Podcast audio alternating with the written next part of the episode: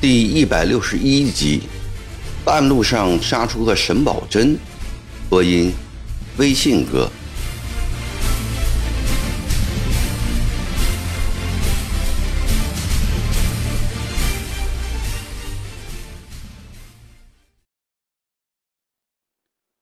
不久，鲍超率亭子营来到了金陵的城下，驻扎在神策门至中府门一带。至此。原定东西南北水五路大军，除西路多棱阿奉调开赴陕西，北路因统帅李继仪去世仍留在安徽外，其余的三路都已到了金陵。在曾国荃的统一指挥下，湘军水陆合作，拿下了东南八隘：中河桥、双桥门、七桥翁、方山。土山、上方门、交桥门、莫林关，接着又攻占了淳化、解析、龙都、湖蜀三岔五镇，这样金陵东南也全被湘军封锁了。金陵城真正变成了一座孤城。金陵城墙素称天下第一，它长达九十里。高如三层楼房，墙顶部可以并排通过两部马车。城墙根与江河湖泊相连，只有通济门至太平门一带是陆地。曾国荃带着赵烈文、康福等人，沿着聚宝门至太平门的城墙查看地形，只见城高墙厚，防守严密，在城外攻打。兵员和火力都不易部署，难怪他做过几百年的都城。曾国荃心里想：唯有一处是最佳的地方，那便是太平门外富贵山至龙脖子一带。此处为中山南路，左路地势甚高，便于架设炮位，炮子可以平射进城。足以控制城墙的防守火力。右路地势极低，又利于开挖地洞。这真是天赐予我呀！曾国荃得意地笑了起来。恰在此时，一发炮子打了过来，马未惊的前蹄腾空，身边扬起了一阵灰尘。不好，山上有堡垒！康福指着山顶上一座石垒说：“果然，中山第三峰峰顶上有座高大坚固的石砌堡垒，刚才的炮子正是从那里打出来的。”曾国荃等人赶紧向后退。九帅，那边还有一座。彭玉菊指着龙脖子一座黑灰色的石垒，惊叫道：“的确。”又是一座，而且这座正住在攻城的最佳位置上。正因为这是攻城的有利地势，故历代金陵城防都极为注重此处。太平军在前人基础上，更将这两座石垒加高加厚，把最精良的西洋大炮架在了这里，给山上的石垒取名天宝城，山下的石垒。取名地宝城。他娘的！曾国荃出野的骂了起来，把老营移到孝陵卫来，老子非轰掉他不可！看看是他的厉害，还是老子厉害？经过了几天几夜的奋战，萧福寺朱鸿章率领节字营、焕字营，以重大的代价拿下了天宝城。但城外最后一个堡垒地堡城却始终固若金汤，任凭湘军洋炮土炮一起狂轰滥炸，仍然岿然不动，屹立在龙脖子上，令曾国荃十分的头疼。由于地堡城攻不下，城外的地道也总是挖不成。半个月间，湘军在地道口丢下了数百具的尸体，却无法挖通一条通向城墙角的地道。这块骨头竟是这样坚硬难啃，已够使曾国荃愤怒、曾国藩担忧了。不料又突然发生沈葆桢拒绝拨饷的事，更使曾国荃恼火，曾国藩气愤了。自曾国藩任江都后，规定江西厘金全部充作军饷，朝泽以及九江关阳税也经常被截留运往军营。沈葆桢做干部，一反前任无所作为的旧习。自己募勇建团，经费开支大为增加。太平军在浙江战场失败之后，大量人员退到了江西，江西局面危急。朝廷调原力相辅的喜宝田、江忠义率勇入赣，沈葆桢又趁机将本省团练扩大。这样一来，江西的勇丁激增到三万多人，粮饷支出浩大。沈葆桢于是常常将供应金陵为师的款项截留下来，充作江西军饷。曾国荃因此大为不满，屡屡向大哥索求。曾国藩虽极不满意沈葆桢的作为，但江西军情确实严重，他只得忍下来，好言劝慰弟弟。有时则从别处腾挪一些给集字大营。去年，曾国藩给九江官道蔡景清寄了封私信，叫他解九江官洋税三万两给金陵为师。蔡景清解了一半时，被沈葆桢知道，沈将蔡怒斥一顿，扬言若不收回，则撤去蔡的道员之职。曾国藩对沈葆桢如此不讲情面，而恼怒至极。且不说沈葆桢是他一手保荐上来的，即使无这层关系，也要执行朝廷命令，接受总督节制。沈葆桢此举既无情又无力，按照曾国藩过去的性格，早奏参了。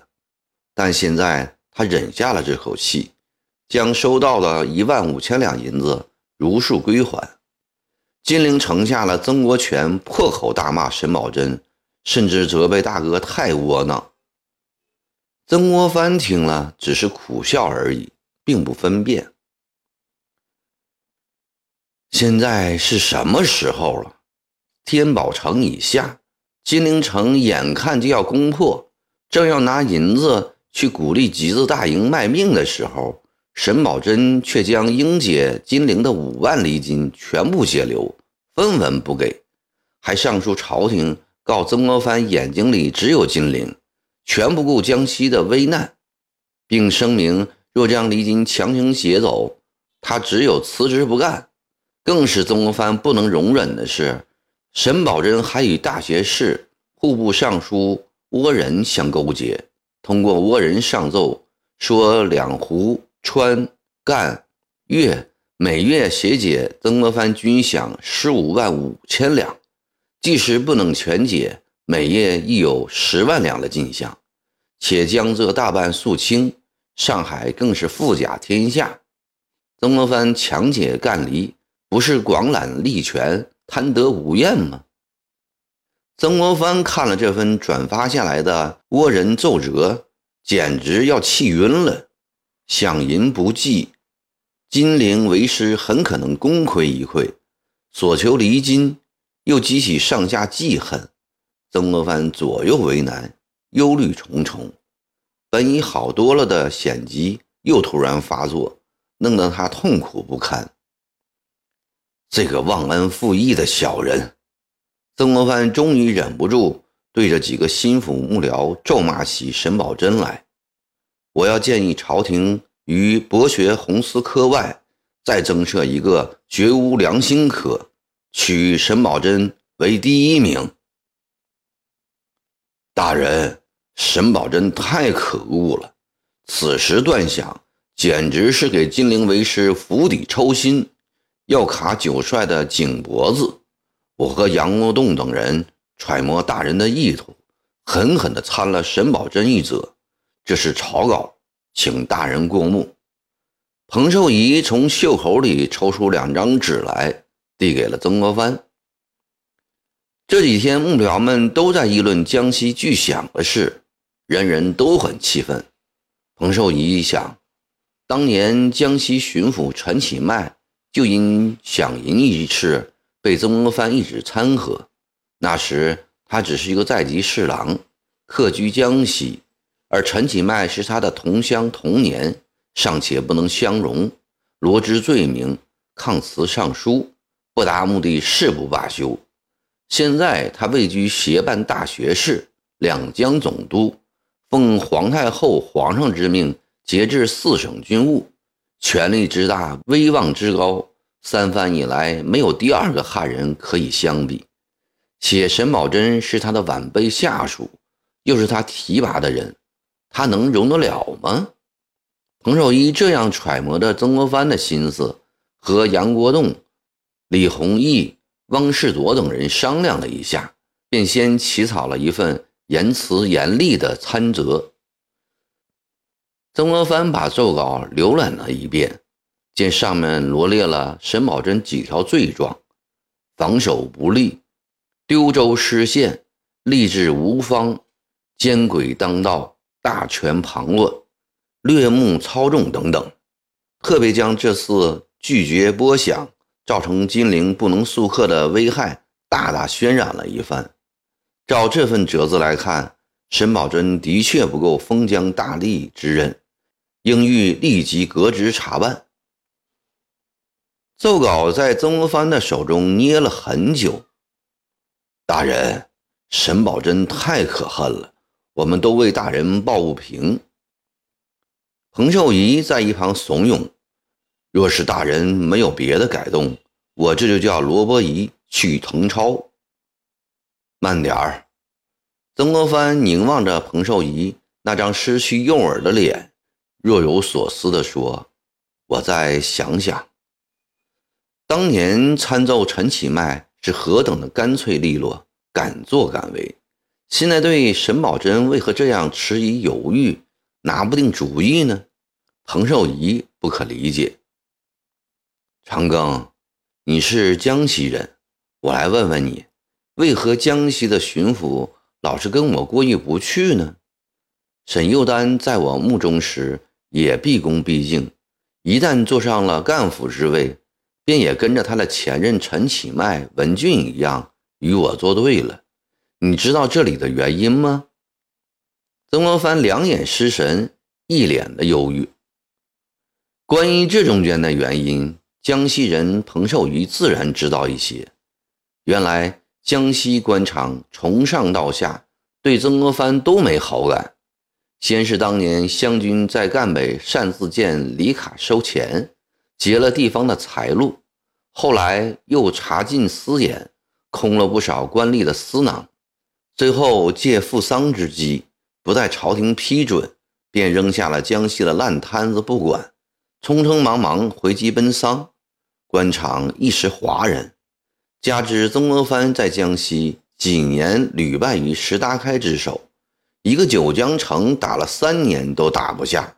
离开后不久，九江、湖口相继收复，所以江西官场都认为曾国藩具乏军事才能，又好力争权。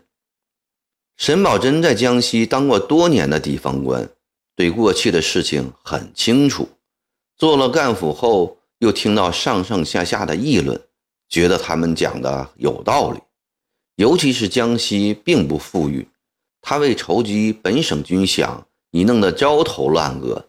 曾国藩却像催命鬼似的催促江西节饷，为了弟弟的手工，就全然不顾别人的死活。激怒了沈葆桢和江西全省官吏，遂一致决定和曾国藩斗一场。沈葆桢自认一身清白，无把柄给曾国藩抓，宁愿丢掉乌纱帽也不屈服。这些情况，彭寿仪能对曾国藩讲吗？何况彭寿仪虽是江西人，却素来恨江西官场，他并不认为江西官场。对曾国藩的意见有道理。大人，江西官场历来风气不正，近朱者赤，近墨者黑，谁到江西当巡抚都要变坏。彭寿仪愤愤地做了回答。曾国藩听了后不置可否，又看起奏稿来，稿子拟得不错，行文措辞严密周到，无隙可击。这些年来，在曾国藩的指点下，幕僚们拟稿的水平大为提高。当时两江总督衙门上报的奏章，被誉为海内第一，成为各省督府学习的范本。曾国藩几次下狠心，欲签上“赵善”二字，但最后还是决定不发。首先，参沈葆桢这事本身便是不妥。沈是自己一手保荐的，说沈该革职查办，岂不等于说自己见人失察？因李元度是已向朝廷承认见人有误的曾国藩。不愿再给自己的脸上抹黑。再说，崔祥解金陵虽是为了打长毛老巢，但一半也是为了自己的弟弟。这一点，朝野上下也是洞若观火。位高权重，本已到招人嫉妒的地步了，再来个为军饷而参合自己节制内的巡抚，更会给攻讦者提供口实。越是对方锋芒毕露，越是要柔弱退让，方显出自己的理直气壮。将欲取之，必先御之。他决定以柔克刚，以退为进。曾国藩松了一口气，将奏稿平放在案上，伸直了腰板。彭寿仪以为要批发了，遂赶紧把笔砚上墨递过去。曾国藩摇了摇手。大人，彭寿仪仍不甘心。从来下属都要服从上峰，方可收纸币之效。沈葆桢与巡抚当此军情紧急之际抗命总督，参之于理不碍。长庚啊，你不懂我的苦心。曾国藩神情黯然地说：“沈幼丹有意制肘，我哪能不愤悔？”但细思古人办事，制肘之处，伏逆之端，事事有之，人人不免。恶其伏逆而必欲顺从，百计设法以除异己，这是权臣的行径；听其伏逆而动心忍性，委曲求全，且以无敌国外患为忧虑，这是圣贤的用心。我正要借沈幼丹之福逆，以磨砺自己的德性。大人，你太仁慈了。彭寿仪动情地说：“要不我为大人写封私信给他，明白告诉他红顶子是大人给的，要他知趣儿点长庚，你别乱来。你熟读史书，当知当知娄师德不是恩的故事。”前朝出了一个娄师，得是要史册，本朝就不可以再出一个吗？过了一会儿，曾国藩长叹一口气说：“即使你说明也没有用啊！我知道沈幼丹不是狄仁杰。”彭寿仪不能再说什么了，拿起奏稿愤愤退出。曾国藩拿起了笔，想了想。自己动手拟了一个语气委婉的“立臣想缺兵弱职，任太广户部所奏不实”的折子，先叙述户部所言：两湖川赣每月携计银十五万多两之事，全系捕风捉影。四川五年来无丝毫之款，湖南今年也未解过，江西解来的九江关阳税。已退还，只有广东今年解了九万两。写到这里，曾国藩不禁暗自感谢老友郭松涛。